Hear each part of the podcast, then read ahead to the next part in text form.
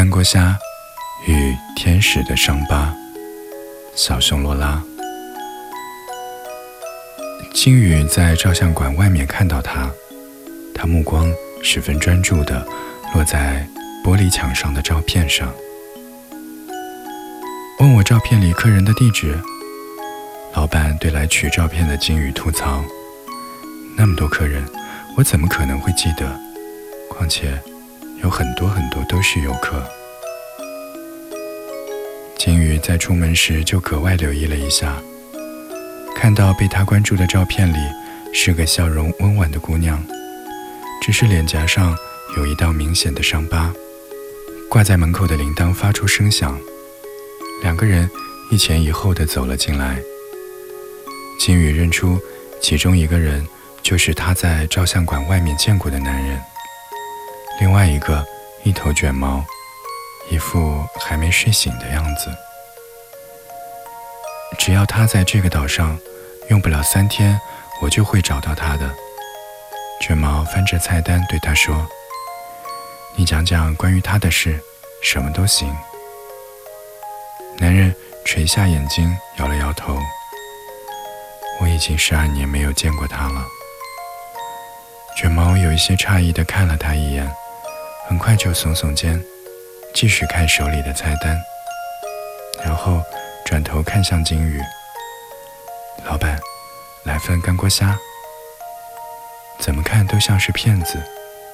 金宇注视着两个人时，心里对卷毛下了这样的定义。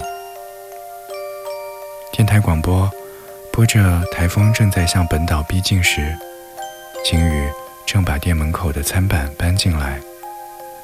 他手里忽的一轻，抬眼就看到了那个男人。谢谢。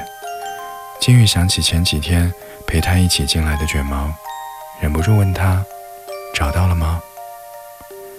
啊？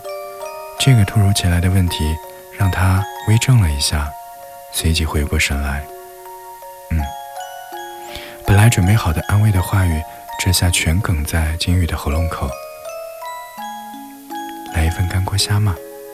我可以在厨房看着你做吗？石宇的爸爸有一家小吃店，一口大铁锅架在店门口，他只做干锅虾，配着冰好的啤酒一起卖。辣椒爆好的香，配着虾的鲜，闻一闻都嘴馋。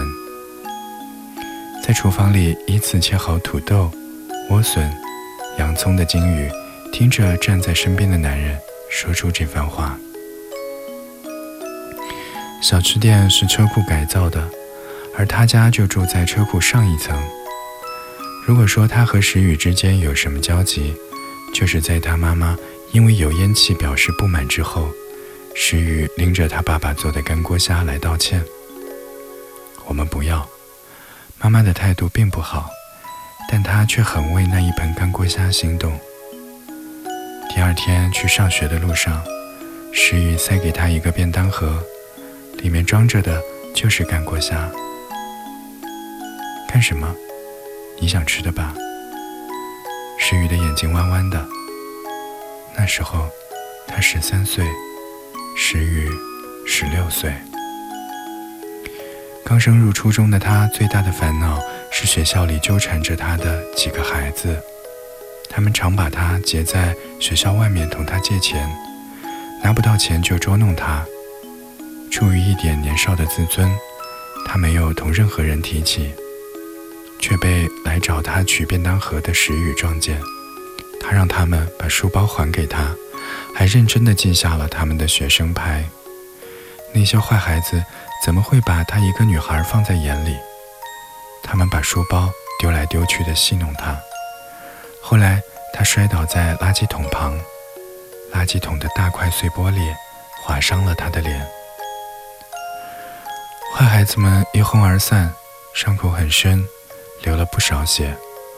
但他很冷静地安慰他：“不要哭，不要害怕。”油锅热了，金宇把用料酒腌好、清洗过的虾撒上一点淀粉，丢进热锅里，炸熟后捞出来。再把刚切好的素菜过一下油捞起来，过油的噼啪声，让他们之间短暂的沉默不显得那么的尴尬。后来呢，石宇的脸上就留下了一道疤。对别人，他只说是自己不小心划伤的，但他明白，那是为了照顾他的小小自尊。次，他参加学校的篮球队员选拔，经过高中部时，正看到几个女生在嘲笑着石宇：“从前长得好看有什么用？现在倒有一些可怕呢。”他垂着头，一句争辩也没有。生活里并没有那么多的英雄主义。那以后没有过多久，石宇就搬家了，因为爸爸的店不断受到投诉。只好换个地方。金玉往油锅里倒入花椒、洋葱和大蒜，再放入干辣椒和豆瓣酱，一股辛辣的香气扑面而来。把之前炸好的虾和素菜倒进去翻炒，再放入盐和孜然粉。出锅前，还在上面撒了一把白芝麻。想找到石宇，是想帮他做修复手术。石宇搬走后，他开始想成为一名整容医生。于是，医科大学毕业后就进了整容医院。他花了好长的时间，终于找到了他。然而，他并不介意那道疤，他已经找到了真心爱他的人。也许，比起脸上的伤疤，有些人残缺的心才最需要修复。他轻叹一声。自从那家店搬走以后，我常常做梦，闻到干锅虾的味道从楼下飘上来，就和现在的味道